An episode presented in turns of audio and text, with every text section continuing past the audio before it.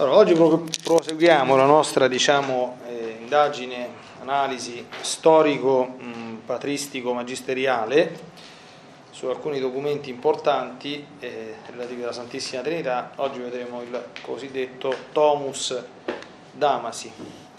Che cos'è il Tomus Damasi? Va dal nome del Papa che lo ha composto, è un importante documento del trecentosettantanove dopo Cristo e contiene tantissime affermazioni molto rilevanti da un punto di vista dottrinale. Noi chiaramente ci soffermeremo su quelle eh, principalmente trinitarie, infatti non andremo a leggere tutto quanto perché è molto lungo. Io ho preparato, c'è un P D F che adesso leggeremo con una sintesi dove ci sono le affermazioni che, noi, eh, che a noi interessano e che ci aiuteranno ulteriormente a comprendere e focalizzare il mistero trinitario. Quindi comunque sul Denzinger lo trovate il numero centocinquantadue centosettantasette. Allora, detto questo, usciamo da qui, cambiamo pagina, eccole qui. Allora, Tomus Damasi, si vede bene? Sì? Sì, sì, sì. Scritto dal grande Papa, è stato detto un grande Papa, San Damaso Primo, e questo documento fu emanato in seguito ad un concilio tenutosi a Roma nel trecentosettantotto. Tenete presente che stiamo Eh, quasi cinquanta anni dopo, circa cinquanta anni dopo Nicea, che vedrete che ancora purtroppo alcune cose erano ultra eh, diffuse, e nonostante quindi l'intervento di un importantissimo concilio, tante eresie eh, trinitarie e cristologiche, perché molte eresie cristologiche, non so se faremo insieme cristologia, sono sono connesse con, con la Trinità, perché Gesù Cristo è la seconda persona della Santissima Trinità, ha fatto uomo, quindi molte eresie, a meno di, come dire, di quelle proprio mh, inerenti all'unione ipostatica, insomma, o cose di questo genere, però altre hanno un immediato riflesso nella, nella, nella vita trinitaria. E quindi è stato necessario questo altro intervento molto autorevole, di cui, ripeto, adesso noi ci soffermeremo sulle affermazioni principalmente riguardanti la Trinità, omettendo quelle a carattere più strettamente cristologico. Se poi un giorno ci rivedremo per la cristologia, andremo a vedere anche le altre. Inizia proprio eh, citando questa cosa: giacché dopo il concilio di Nicea si è sviluppato l'errore di alcuni che con bocca sacrilega osano affermare che lo Spirito Santo è stato fatto mediante il Figlio. Quindi questa nuova forma di eresia, diciamo che poi la vedremo nel, nel, nel dettaglio,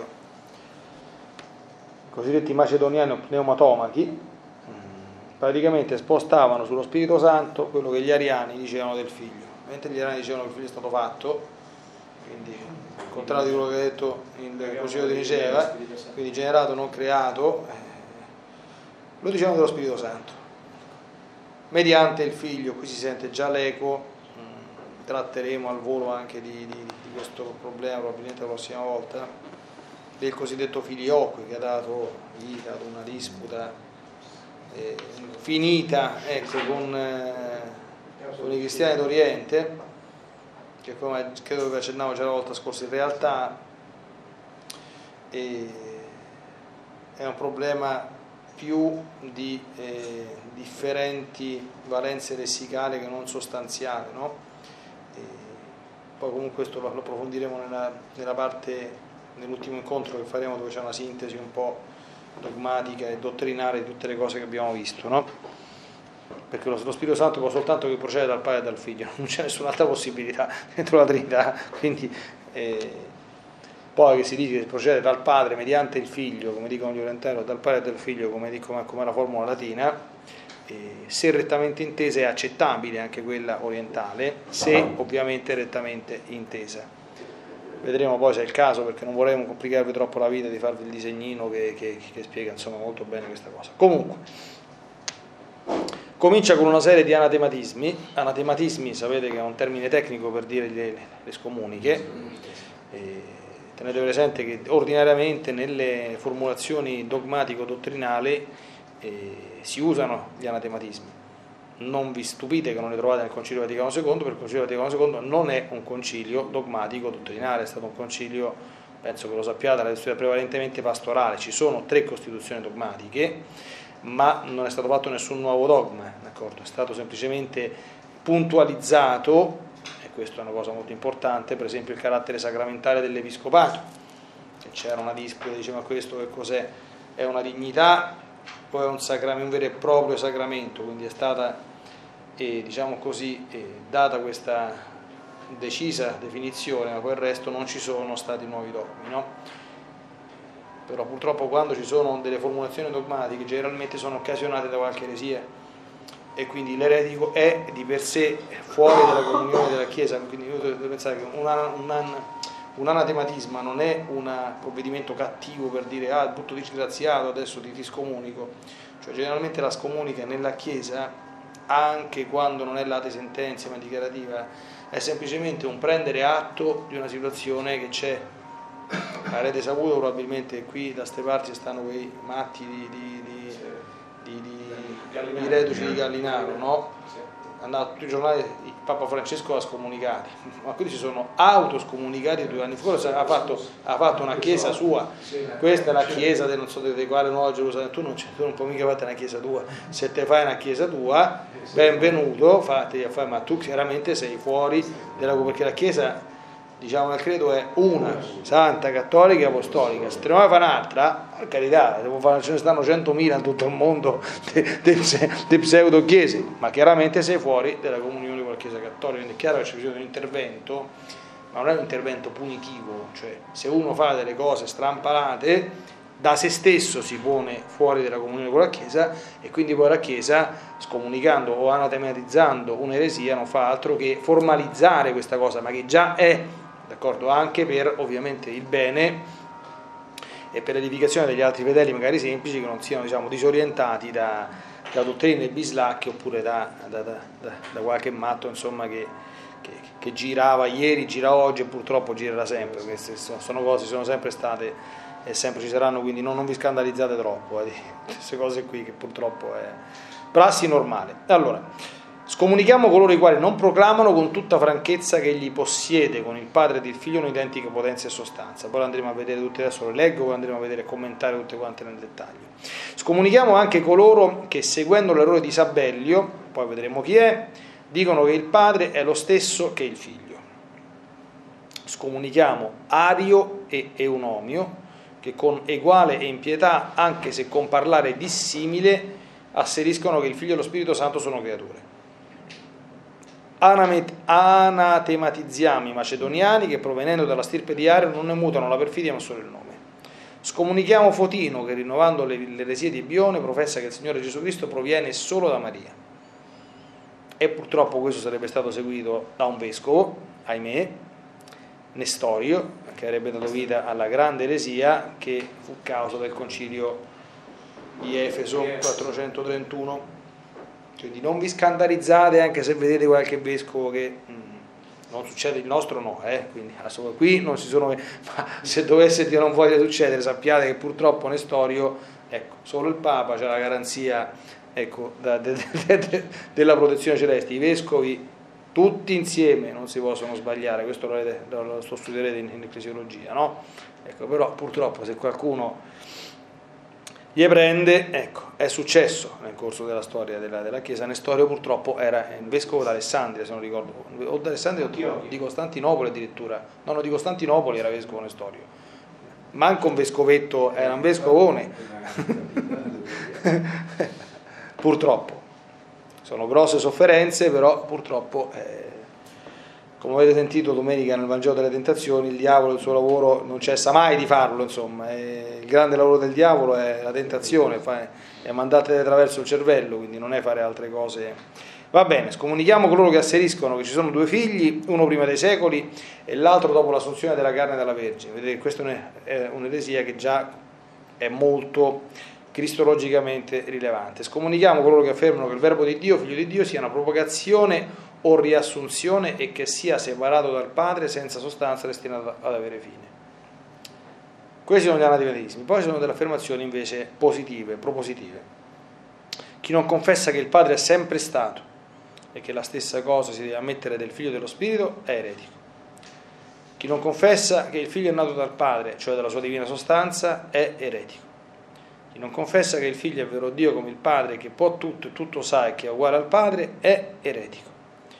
Chi dice che egli, mentre era sulla terra e camminava nella carne, non era parimenti in cielo con il Padre, è eretico.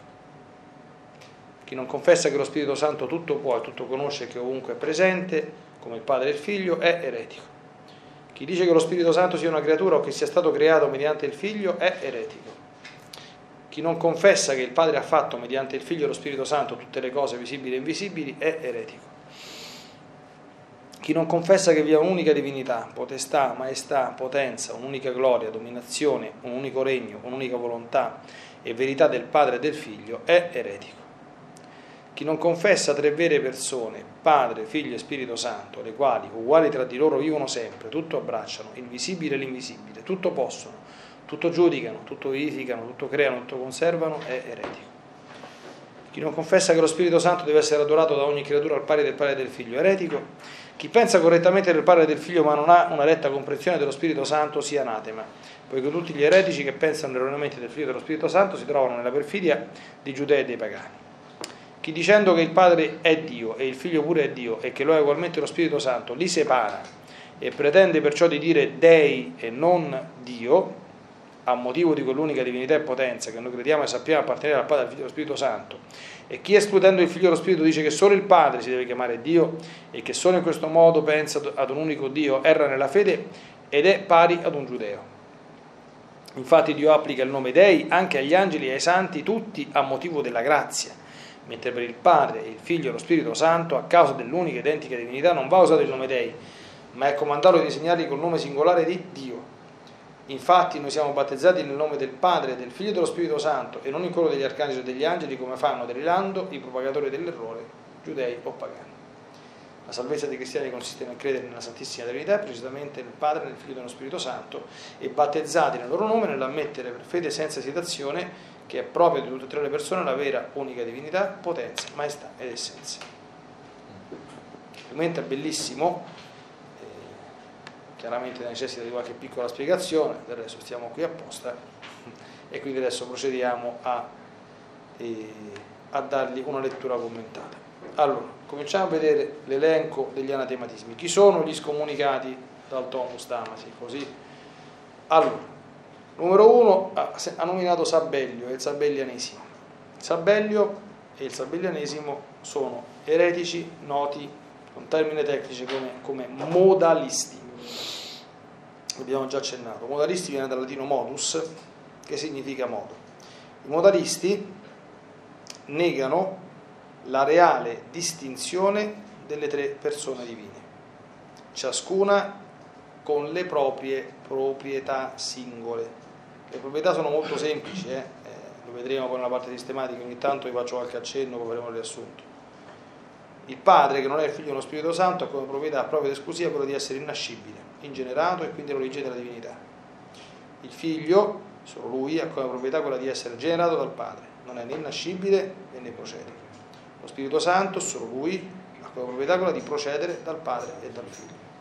Ora, queste tre persone sono uguali in tutto, salvo questa diversa proprietà che dipende dalle relazioni d'origine, come vedremo, sono un unico Dio, ma sono distinti e sono realmente Padre, Figlio e Spirito Santo. Non sono semplicemente una distinzione che noi facciamo nella nostra testa dell'unica sostanza divina a seconda dei modi con cui ce la rappresentiamo o dei modi con cui agisce, d'accordo? Questo dicevano loro. Le persone non sono realmente distinte, ma i nomi Padre, Figlio e Spirito Santo sono semplicemente dei modi con cui si parla o si considera Dio o il suo agire. Questo non è vero. Ok? Poi, Ario e gli Ariani. Allora, Ario e gli Ariani ritenevano che eh, la proprietà divina, cioè la, la caratteristica divina, cioè quella dell'essere, cioè eh, loro facevano coincidere la divinità con l'essere ingenerato. Adesso non ve lo approfondisco troppo perché non è il caso. Siccome soltanto il Padre è ingenerato, perché solo il Padre, allora chiunque venga dopo in qualche modo non può essere uguale al Padre, d'accordo? Perché attributo proprio tipico della divinità è l'essere ingenerato, tra l'altro perché capiscono niente, che confondevano con l'essere ingenerato, cioè perché eh, con l'essere increato, perché è proprio della divinità, non l'essere ingenerato, perché l'essere ingenerato è l'attributo della prima persona, ma Dio non può essere creato, d'accordo? E questo è comune sia al Padre che al Figlio dello Spirito Santo. Il fatto che il Padre sia l'origine della divinità e che soltanto Lui sia ingenerato, come vedremo, l'abbiamo visto la volta scorsa, non vuol dire che ci sia nessun tipo di gradazione, non è che il, Papa, che il padre sta un po' più su, oppure che c'è stato un solo momento in cui il figlio non c'era, d'accordo? Però purtroppo questo è, e un sacco di gente, come vedete gli andava dietro, ci sono voluti dei lustri, forse secoli, per debellare completamente l'eresia dell'arianesimo. Una subordinazione. Tra chi? Tra il padre e il figlio? Assolutamente no, subordinazionismo è l'eresia ariana, sono perfettamente, non c'è nessuna subordinazione, esatto. L'arianesimo si chiama anche subordinazionismo, sì, tecnicamente. Poi Eunomio e gli Eunomiani, Eunomio e gli Eunomiani andavano addirittura eh, ancora oltre, d'accordo? Perché mentre mh, Ario in qualche modo, mh, parlando del figlio, parlavo di una sorta di gradazione, quindi di una sorta di divinità di, di secondo livello, ma non affermava grossolanamente che il figlio era una creatura, gli eunomiani andavano proprio oltre, assolutamente. La natura del figlio è diversa da quella del padre, quindi il figlio in nessun modo può essere accostato al padre. E attaccavano anche lo Spirito Santo. L'attacco allo Spirito Santo, sapete che in greco pneumatomachi vuol dire letteralmente pneuma spiritus, vuol dire pneuma, pneuma, pneuma, pneuma pneumatos significa spiritus e machia significa guerra, sono quelli che fanno la guerra allo Spirito Santo. Quindi i macedoniani e i pneumatomachi attribuivano eh, natura non divina allo Spirito Santo. Ancora Fotino, i fotiniani e gli ebioniti, voi sapete, questi qui erano di origine greca, platonici, quindi eh, c'era il problema da un lato delle, della, mh, dell'emanatismo, e voi sapete che l'emanatismo secondo il sistema neoplatonico comporta una gradazione, da Dio si scende, si scende, si scende fino ad arrivare alle creature. C'era una visione emanatistica e panteistica. Ma sapete che nella Santissima Trinità non ci sono gradazioni, non c'è nessun tipo di gradazione, non c'è il Padre, il Figlio e lo Spirito Santo, ma c'è la stessa, unica, identica sostanza condivisa e partecipata pienamente e perfettamente da ciascuno dei tre, con tutti gli attributi della divinità che sono perfettamente condivisi da ciascuno dei tre. Poi a Nestorio e i nestoriani, e questa è un'eresia pro- pro- propriamente cristologica, che però ha rilevanza nella Santissima Trinità indiretta. Nestorio diceva che il figlio eterno del padre e il figlio di Maria sono due cose distinte. Questo poi si capisce meglio quando si parla di cristologia, cioè il figlio sta lì, Maria concepisce un grande uomo, quindi l'uomo Cristo Gesù, che si realizza poi una sorta di unione morale simile all'adozione per la grande santità di questa natura umana e di questa persona umana nata dal grembo di, di Maria. Questa però non è incarnazione, questa qui. Se questo fosse vero sarebbe veramente la fine, sarebbe. Il concilio di, Efe, di Efeso rispose chiaramente a questa eresia, cominciando a eh, definire la verità perfetta sull'incarnazione, che poi il concilio di Calcedonia Di, di non molto, di venti anni dopo, ottocentocinquantuno, guidato dal grande Papa San Leone Magno, chiuse il cerchio definendo ulteriormente alcune questioni. Oh, gli emanatisti e i panteisti sono di, di, di derivazione neoplatonica fotiniana, mentre poi gli ultimi che combatte sono i triteisti, cioè non si può dire sono tre dei, perché se tu dicessi che sono tre dei faresti riferimento sì a delle persone distinte, ma non unite dall'unicità della sostanza, perché la divinità è unica, è una sola. Ecco perché si usa il singolare, credo in un solo Dio, Padre, Figlio e Spirito Santo, perché la divinità condivisa è unica. I triteisti affermano la distinzione delle persone ma negano l'unità della sostanza. È il contrario dei modalisti, che affermano l'unità della sostanza ma negano la reale trinità delle persone.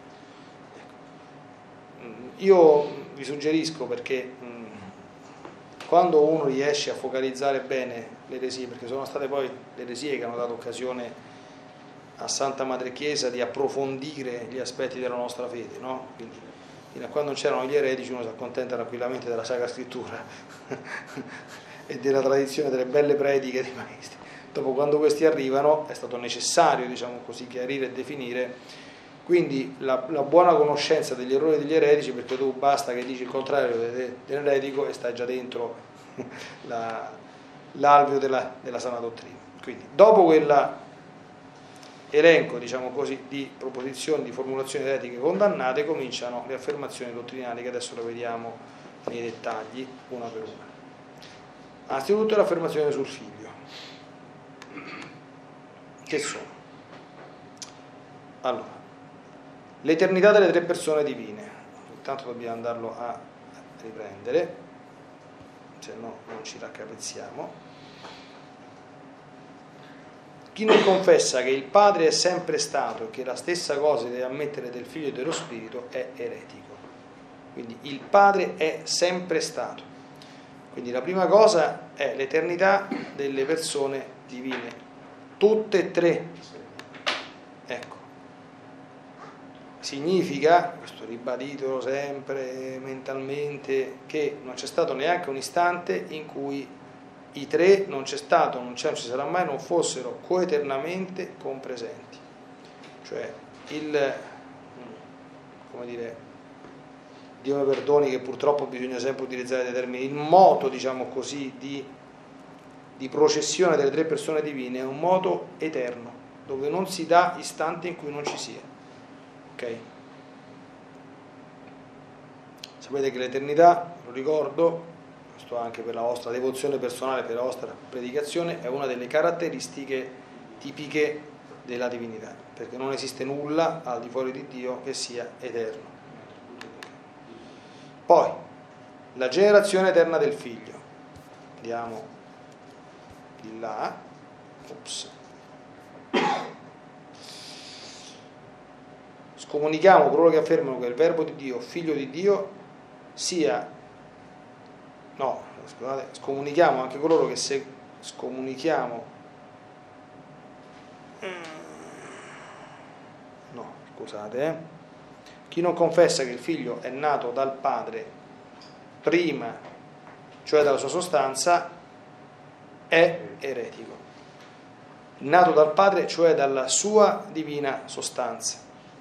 Quindi il natum, genitum non factum consustanziale in patri, che il concilio di, di, di Nicea afferma, eh, la consustanzialità divina. Allora, voi sapete che, adesso vi faccio un esempio, lo ricorderete, fece anche a suo tempo il cardinale Ratzinger, il teologo Ratzinger, che eh, nei, nei suoi, diciamo, eh, trattati, sarebbe stato bello anche quello lì, però in confronto al Mondin Ratzinger molto più complicato, insomma, quindi ve lo spiego brevemente. Allora, come mai che, che, che, che c'è questa modalità, diciamo così, no? Il discorso è molto semplice. Siccome l'essenza divina, come dice San Giovanni, come poi vedremo, che cos'è l'essenza divina? Che concede proprio? È l'amore. Per cui che succede? Il padre, questo ci serve per capire, questo è un processo eterno. Il padre, la persona del padre è amore, quindi, ma l'amore non può autosussistere in se stesso, deve per forza avere un termine di relazione, d'accordo? E quindi dalla sua sostanza, perché il padre è l'origine della, della divinità, tira fuori da sé, d'accordo? E questo significa generare un altro se stesso, perché il figlio è identico al padre, è, è come lui, perché lo genera e lo investe tutto quanto l'amore infinito che è. Siccome il figlio è uguale al padre, c'ha la stessa cosa, d'accordo? Quindi ricambia completamente il padre di tutto quanto l'amore che riceve in un atto d'amore eterno. La terza persona, ecco perché procede dal padre e dal figlio, non è altro che questo amore che circola tra i due, che dà vita alla terza persona. Fine. Ecco perché, e qui si chiude, perché ci possono stare altri, perché gli unici due modi, diciamo così, di, di, di processione al padre è uno diretto, che è quello del figlio, e l'altro mediato dalla presenza del figlio. E stop, finito. Ecco. Capite? Ecco perché della stessa sostanza, perché la sostanza divina è l'amore. Ecco perché San Giovanni, l'unica definizione che si dà di Dio, allora, questo è importantissimo, sto qui, poi, poi, poi lo, lo vedremo, eh? Eh, perché l'unico modo con cui noi possiamo, eh, e ciò che Dio è, è amore. Poi ne vedremo le applicazioni dentro la Trinità e fuori della, della, della, della Trinità. Ecco. Quindi la generazione eterna è la consustanzialità del Figlio, appena vista. Poi la vera divinità del Figlio, c'è cioè un'affermazione esplicita dove si nomina l'onnipotenza e l'onniscienza. Ecco, chi non confessa che il Figlio è vero Dio come il Padre e che può tutto e tutto sa e che è uguale al Padre, quindi questa è la consustanzialità e questa è la partecipazione alla, eh, la partecipazione è la vera onnipotenza e onniscienza che anche il Figlio come il Padre ha. È importante dire queste cose perché avevo detto gli attributi divini, l'eternità, l'onnipotenza e l'onniscienza, che sono attributi propriamente divini, devono essere predicati di ciascuna delle tre persone insieme, senza nessuna distinzione. Ecco perché lo esplicita, d'accordo? Poi l'ultima affermazione qui in basso è l'immensità del Figlio e l'inseparabilità di Lui dalla Trinità. L'immensità, chi dice che egli mentre era sulla terra e camminava sulla carne, nella carne non era parimenti in cielo con il Padre, eretico. Fate attenzione a questo, a questo, a questo aspetto. Non dovete immaginare, o non ho i disegnini che la prossima volta uso live, non dovete immaginare l'incarnazione che sta nel Padre, il Figlio e lo Spirito Santo. Il Figlio si stacca, scende, saluta tutti, sta sulla terra e poi ritorna. C'è un bellissimo inno mariano greco, vi suggerisco, io lo leggo tutti gli anni il primo di gennaio, ci comincio l'anno, che è la Catistos, che dice, mi ricordo il passaggio a memoria, guardate che bella questa espressione poetica: era tutto qui in cielo, era tutto qui in terra e di sé tutti i cieli riempiva il Dio verbo fatto uomo, non già uno scambio di luoghi ma un dolce abbassarsi di Dio verso l'uomo fu nascere da donna. Capite? Quindi, Gesù era il verbo unito ipostaticamente alla natura umana di Gesù, o meglio la natura umana di Gesù unita ipostaticamente al verbo, camminava veramente, agiva in Gesù, era tutto presente in Gesù, ma la Trinità è inseparabile, capite? Non bisogna immaginare grossolanamente una cosa di questo genere, ok? Quindi immensità del Figlio, immensità del Figlio, lo sapete che l'immensità è un altro attributo divino. L'immortale Catechismo di San Pio X, ripeto, troppo frettolosamente, a mio avviso, messo in cantina, specialmente per i bambini e i ragazzi. Io ho fatto delle, delle prove quando facevo il Catechismo Borgo San Michele, grandissimo successo del, di questa modalità e grandissimi frutti, perché escono, perché escono dal, dal catechismo, come diceva il buon Monsignor Pedrocchi, che almeno qualcosa la sanno, insomma, cioè hanno un minimo di, di idea chiara. L'immensità, questi ragazzini, dice, che significa che Dio è immenso? Che Dio è immenso significa che è onnipresente, cioè c'è l'onniscienza, c'è l'onnipotenza, c'è l'onnipresenza. Che Dio è immenso significa che è in cielo, in terra e in ogni luogo, quindi che Dio è tutto e dappertutto. E anche questa è una caratteristica assolutamente divina. Se voi prendete il Catechismo di San Pio X, prende, quando parla di Dio, approfondisce proprio questi quattro attributi. Non sono solo questi, ma sono i principali: l'eternità, l'onnipotenza, l'onniscienza e l'immensità, che sono proprio i quattro attributi che fanno di Dio Dio, e che, vedete come vengono ripresi, sono condivisi perfettamente da ciascuna delle tre persone divine, appunto perché gli attributi divini sono attributi della sostanza, non sono attributi della... e quindi siccome la sostanza è pienamente condivisa da tutti e tre, sono attributi da tutti e tre. Ecco. Ok? Poi ci sono delle affermazioni sullo Spirito Santo, poche, ma importanti. La prima, l'onnipotenza l'onniscienza e l'onnipresenza, come vi accennavo, cioè l'immensità dello Spirito Santo. E adesso attribuisce chi non confessa che lo Spirito Santo tutto può, onnipotenza, tutto conosce, l'onniscienza, e che ovunque è presente, l'immensità o onnipresenza, come il Padre e il Figlio, è eretico. Ancora, la divinità e non creaturalità dello Spirito Santo, subito dopo. Chi dice che lo Spirito Santo sia una creatura o che sia stato creato mediante il Figlio, come gli Eunomiani, è eretico.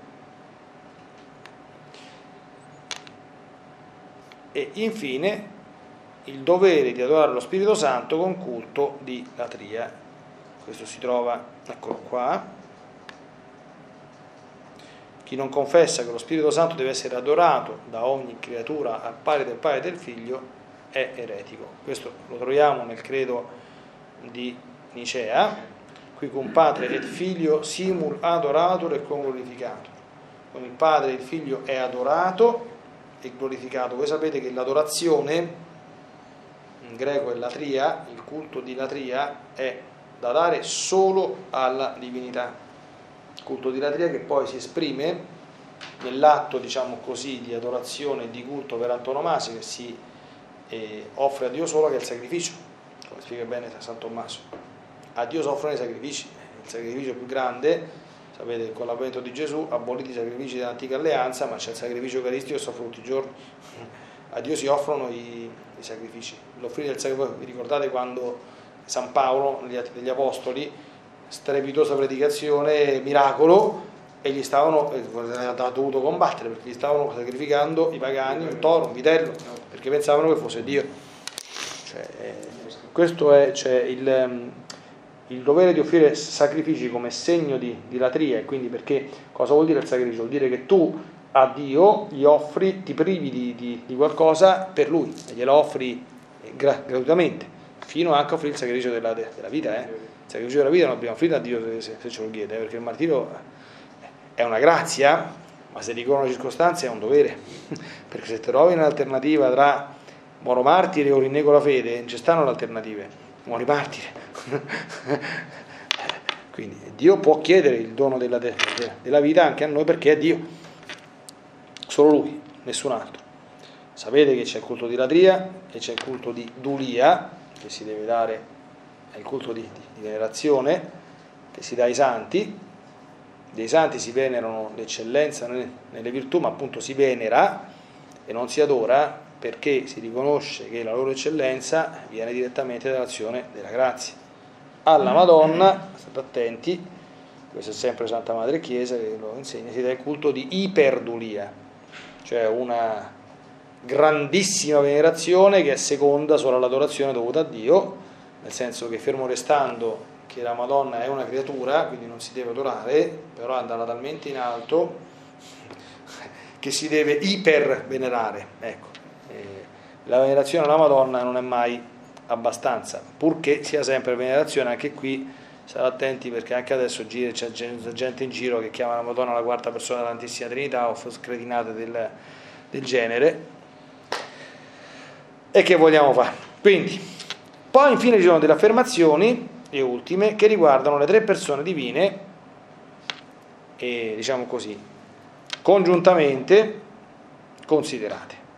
Quindi abbiamo visto affermazione sul figlio, allora ce l'avete chiaro, no? Le eresie scomunicate, affermazione sul figlio, affermazione sullo Spirito Santo, e poi una serie di affermazioni che considerano nell'insieme le tre persone divine. Qui ve le ho citate e ve le commento. Chi non confessa che vi è un'unica divinità, potestà, maestà, potenza, un'unica gloria, dominazione, un unico regno, un'unica volontà e verità del Padre e del Figlio è eretico.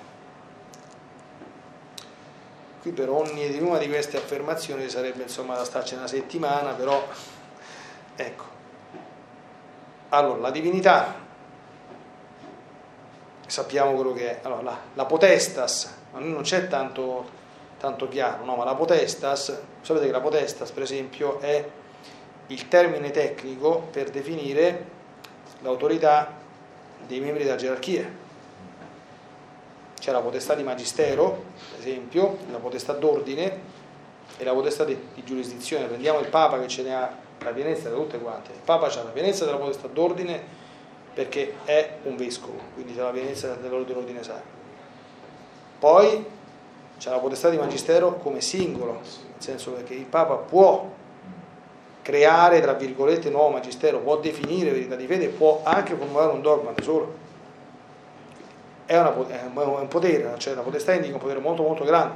C'è la potestà di giurisdizione, perché voi sapete che il Papa ha giurisdizione piena, immediata, sovrana, universale dappertutto, su ogni singolo fedele, su ogni, cioè il Papa per entrare in una diocesi non deve chiedere permesso a nessuno, mentre se un vescovo viene qui non può entrare, non può e non deve entrare e operare in diocesi senza chiedere il permesso a Monsignor Crociata o a chi per lui, d'accordo? Perché la potestà del vescovo non è universale, ma è limitata dal territorio che gli viene affiliato con la missione canonica dalla nomina episcopale e dalla successione. Quindi qui è pastore, ma non è neanche però una potestà suprema, perché voi sapete che il vescovo come singolo non può produrre nuovo magistero, il vescovo non può fare un dogma, il vescovo ha il compito di eh, come dire, garantire il magistero e di insegnarlo, e solo con tutti gli altri vescovi insieme con il Papa può produrre nuovo magistero in un concilio, ma non come singolo. D'accordo? Il Papa dà molto bene il concetto di, di potestà, no? Poi la maiestas, noi purtroppo oggi, ho già detto in qualche altro incontro, non ci rendiamo conto di che cosa sia la maiestas, perché abbiamo il Presidente della Repubblica, abbiamo il Parlamento, gli onorevoli che non sempre sono molto onorevoli, e quindi non ci rendiamo conto del concetto, diciamo così, forte di maiestas. Quindi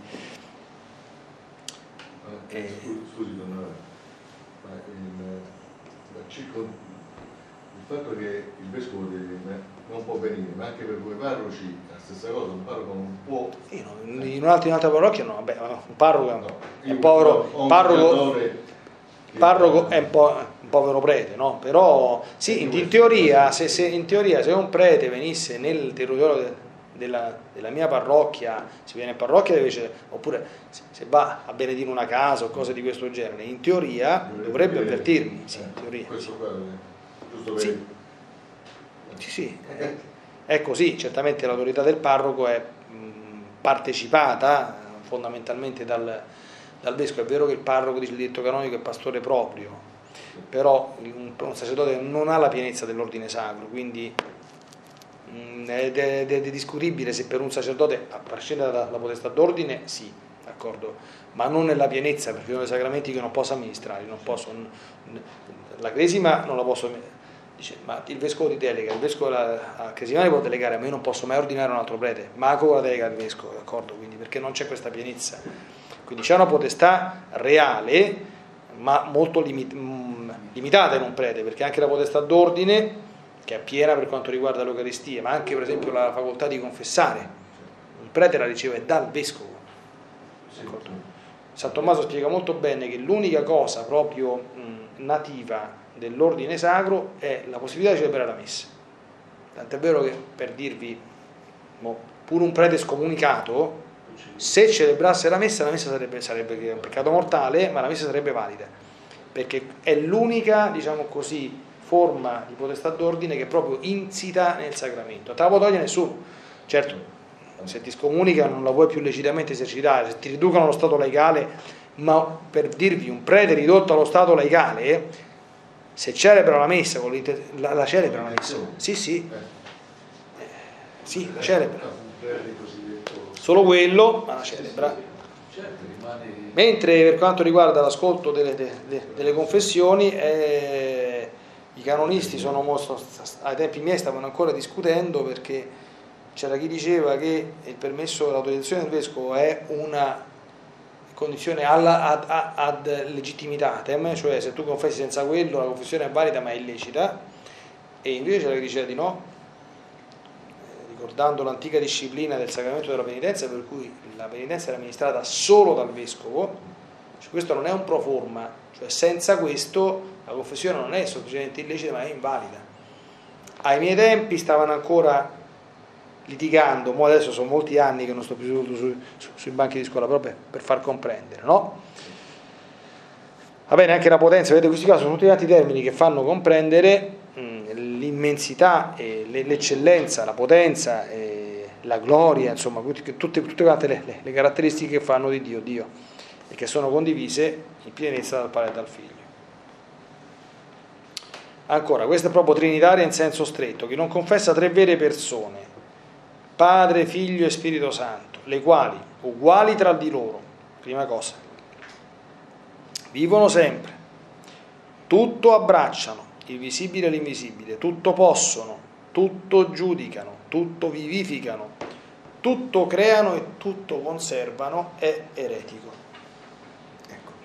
Qui, oltre alla comunanza, vedete, di tutti quanti questi attributi, mh,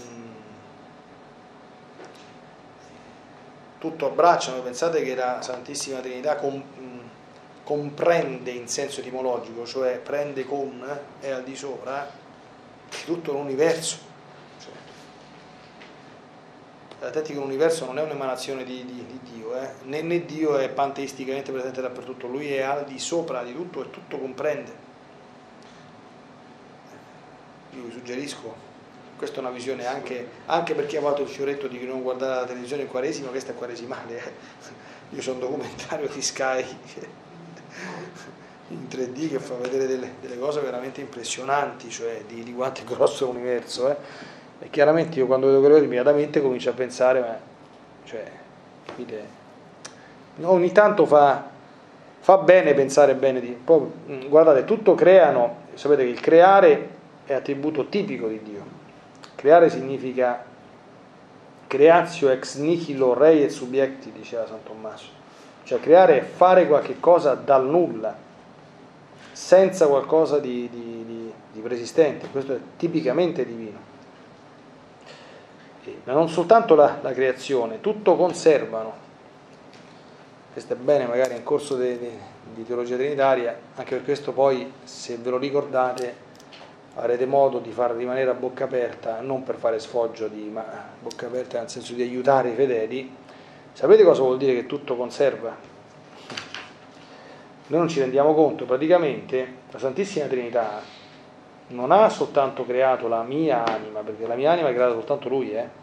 Poi va bene, stabilita la legge della riproduzione sessuata per gli uomini, la parte corporea di me è stata, diciamo così, governata dalla Trinità con il concorso delle cause seconde, ma non la mia anima.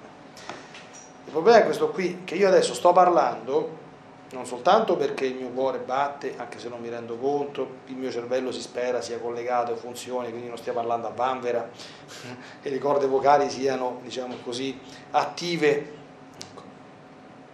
ma io adesso sto parlando perché Dio, anche se io non mi rendo conto, mi sta conservando nell'essere. Allora, per, per, per capire questa cosa, il, il nostro cuore batte, non ci rendiamo conto, se il cuore smette di battere io muoio, ecco. Se Dio cessa di esercitare la sua attività di, si chiama di provvidenza, la provvidenza è questa, cioè è la conservazione nell'essere di tutte le cose, dall'atomo, d'accordo, fino alla, alla galassia, cioè. Capite? Quindi, se Dio smettesse di fare questa cosa, succederebbe peggio di quando si ferma il cuore, perché quando si ferma il cuore io muoio, cioè la mia anima si separa dal corpo, finisce la vita corporea e prosegue la vita però spirituale, che l'anima è immortale. Eh. Ma se Dio cessasse di conservarmi nell'essere, ci sarebbe il mio immediato ritorno nel nulla da cui vengo, cioè ci sarebbe la dissoluzione, la disgregazione del mio essere, anima e corpo. Eh sì. Voi pensate, pensate la gente che bestemmia, che fa cose di questo genere, che non si veramente, altro che Padre perdona, che non sanno quello, quello, quello che fanno. Dio è così veramente. Quando mi, mi, io mi sono, mi sono letto da solo tanta la somma teologie, perché oggi la vanno a prendere qua, quando lo gioco le cose rimanevo con due occhi, così rimanevo, poi andavo a controllare ed è effettivamente così. Controllare nel senso che va a vedere l'affermazione degli altri pari, dei, dei, dei, dei, documenti, dei, dei documenti della Chiesa, Cioè chi, chi nega questo è eretico, cioè tutto creano e tutto conservano. Capite? E se non lo facesse, allora pensate, no? Cioè, pensate a metterti nei, nei panni di Dio se lo sentisse uno che sta bestemmiando come, come in maniera a volte proprio brutta, grossolana, no? Cioè, non è che anche cioè, Dio non dovrebbe manco sforzarsi a, fa, a fulminarlo seduta a stante, basta che cessa, cessa il suo atto di conservazione, fine, silenzio assoluto. E non lo fa.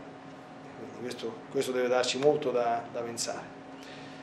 Poi, chi pensa correttamente del Padre e del Figlio ma non ha una retta comprensione dello Spirito Santo sia anatema, poiché tutti gli eretici che pensano erroneamente del Figlio e dello Spirito Santo si trovano nella perfidia dei giudei e dei pagani. Ma adesso non vabbè, il termine, sapete che fate vinto, non l'ho sentito, perfidia, che adesso non, non è il caso di, soprattutto dopo, dopo gli ultimi anni, sapete che questo termine è stato ripudiato, ecco. Quindi però sta lì eh, eh, che non si può fare niente, no? Però mh, il senso di questa espressione, voi sapete che i nostri fratelli ebrei credono ancora in Dio unico, non trino, e i pagani invece credono negli dei, d'accordo? Quindi eh, è certamente meno grave il monoteismo puro che il politeismo grossolano, ecco. Però è un'espressione per dire che se uno non si ha se non si ha un corretto pensiero del Figlio dello Spirito Santo, che succede? Che o pensi che soltanto il Padre è Dio e quindi diventi come giudei, o pensi che sono tre dei e quindi diventi come pagani, che se sono tre o se sono trecento, come era nell'Olimpo greco-romano, è la stessa cosa, insomma, sempre, sempre tanti sono, no? Ecco, questo è il senso di questa espressione, insomma, che risente della eh, cultura del tempo per quanto riguarda diciamo le forme lessicali su cui non dobbiamo fermarci, no? Poi sono le ultime espressioni, ecco, quella contro il triteismo, molto lunga, la rileggiamo. Chi dicendo che il Padre è Dio e il Figlio pure è Dio e che lo è ugualmente lo Spirito Santo li separa e pretende perciò di dire dei e non Dio. Questi fin dai primissimi documenti, se voi leggete i padri, c'era proprio un'opera che si intitolava Non sono tre dei, età, via, giù, spiegazione a destra e manca, a motivo di quell'unica divinità e potenza che noi crediamo e sappiamo appartenere al Padre, al Figlio e allo Spirito Santo. Infatti Dio applica il nome dei, ricordate il Salmo, io ho detto voi siete dei eppure perirete come siete tutti figli dell'Altissimo, eh, ed è vero questo qui, noi siamo figli di Dio eh, per il battesimo, cioè se noi fossimo santi come dovremmo essere, saremmo dei piccoli dei. Perché? Perché a motivo della grazia santificante che ci abbiamo, che siamo capaci di agire in maniera soprannaturale e anche di eh, praticare, non con la perfezione assoluta, però bene, il duplice comandamento di amare Dio con tutto noi stessi e il prossimo con lui ci amati, se noi fossimo fedeli all'azione della grazia, eh, i santi sono dei piccoli dei, sotto questo punto di vista molto molto circoscritto e limitato, quindi sono Dio per partecipazione, grazie alla, saga, alla grazia santificante, che opera in quella natura creata e che la eleva ad una forma di vita che è la vita soprannaturale. Anche a questo dobbiamo pensarci un pochino più spesso. Ecco. Su questo, per esempio, gli orientali insistono tantissimo sull'opera di, divin- di, di, di divinizzazione, questo per fare un po' di vero ecumenismo, no? Il vero ecumenismo valorizza, diciamo così, gli aspetti positivi anche, per esempio, gli orientali più di noi, d'accordo? Perché in Occidente si insiste di più sull'aspetto soteriologico della salvezza. Voi sapete che la grazia fa due cose dentro di noi, ci toglie i peccati e ci rende divini, eh, tutte e due. Quindi la giustificazione del peccato, che, che, che, che, cioè, tutto il macello che ha fatto Lutero era sempre sulla parte negativa, cioè era uno stravolgimento brutto della dottrina della giustificazione del peccatore, d'accordo? Ma era tutto quanto focalizzato sul, sul peccato. In Oriente sono più invece attenti sulla elevazione dell'uomo, cioè sul fatto che veramente Dio ti comunica se stesso e che se tu lo accogli e lo vuoi puoi fare una vita divina pur essendo uomo. Guarda che questo di noi forse nemmeno noi, ma i nostri vedenti non c'era assolutamente nessuno questa cosa qua, eh? Si dice così, ma che sei matto? Dice, ma è così però, non è uno scherzo. Ecco. E anche gli angeli sono chiamati, potenti esecutori dei, dei, dei suoi comandi, in alcuni passi de, della scrittura, dei con la D minuscola. Gli angeli ancora di più di noi, perché gli angeli sono, assomigliano molto di più di noi a Dio, perché sono puri spiriti, non hanno il corpo come noi.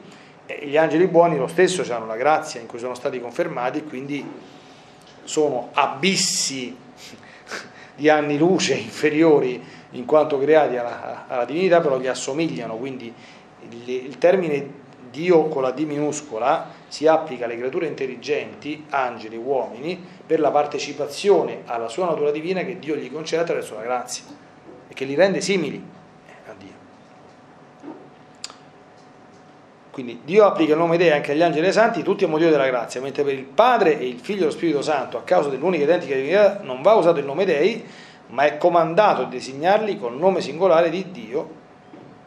Infatti noi siamo battezzati nel nome del Padre e del Figlio e dello Spirito Santo, e non in quello degli arcangeli e degli angeli, ecco come fanno delirando i propagatori dell'errore giudeo-pagani. Voi sapete che purtroppo nel corso della storia, apriamo una piccola parentesi ancora perché per la vostra formazione generale, sono state un sacco di questioni, eh, un sacco di eresie, anche adesso le nuove coinvolgono soprattutto quel fenomeno della New Age, attraverso gli angeli, attraverso gli angeli. Voi sapete che, per esempio, nella tradizione della, della Chiesa, a un certo punto, voi sapete che i libri della Sacra Scrittura parlano di sette angeli assistenti, che sono i più, quelli che sono sempre ammessi. Tre sono nominati nella Sacra Scrittura, che sono Michele, Gabriele e Raffaele.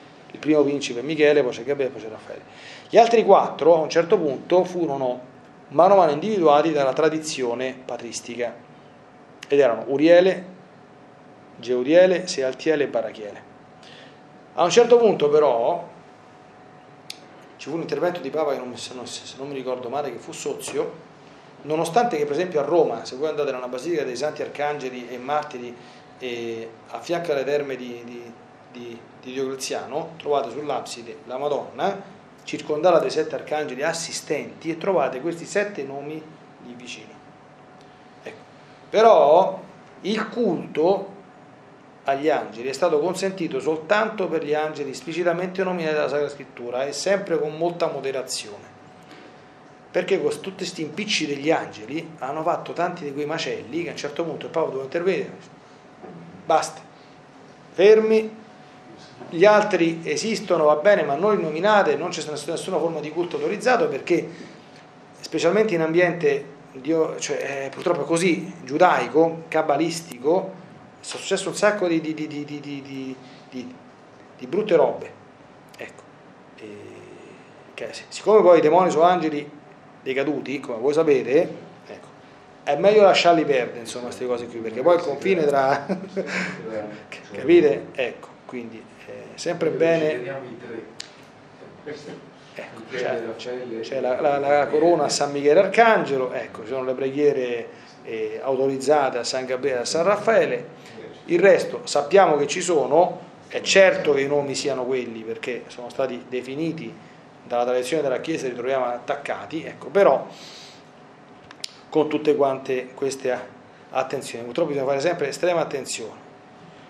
Io vi raccomando, per questo, cioè, eh, sapete che io sono, eh, c'ho, c'ho il dottorato in dogmatica, in ecclesiologia in particolare, vi dico, dopo tredici anni di ministero sacerdotale sono sempre più contento.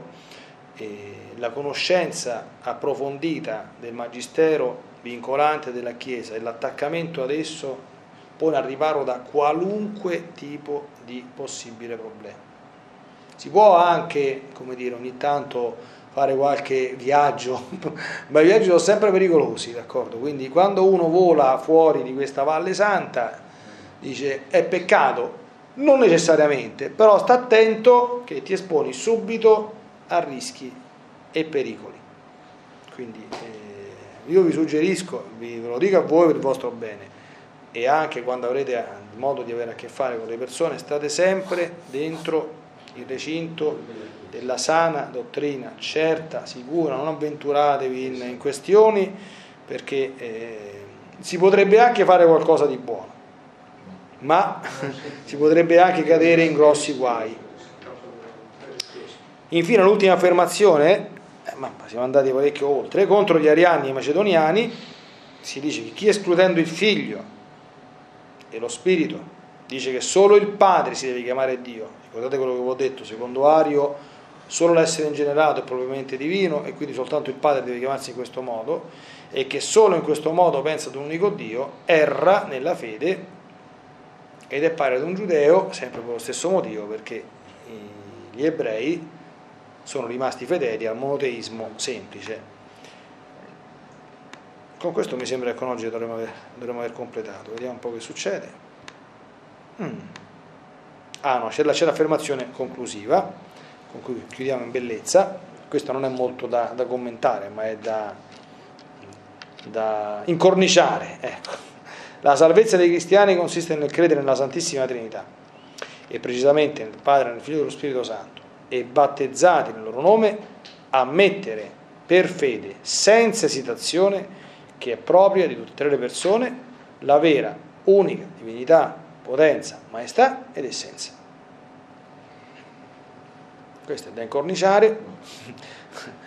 Il grande Papa Damaso, San Papa Damaso, conclude così il Tomus.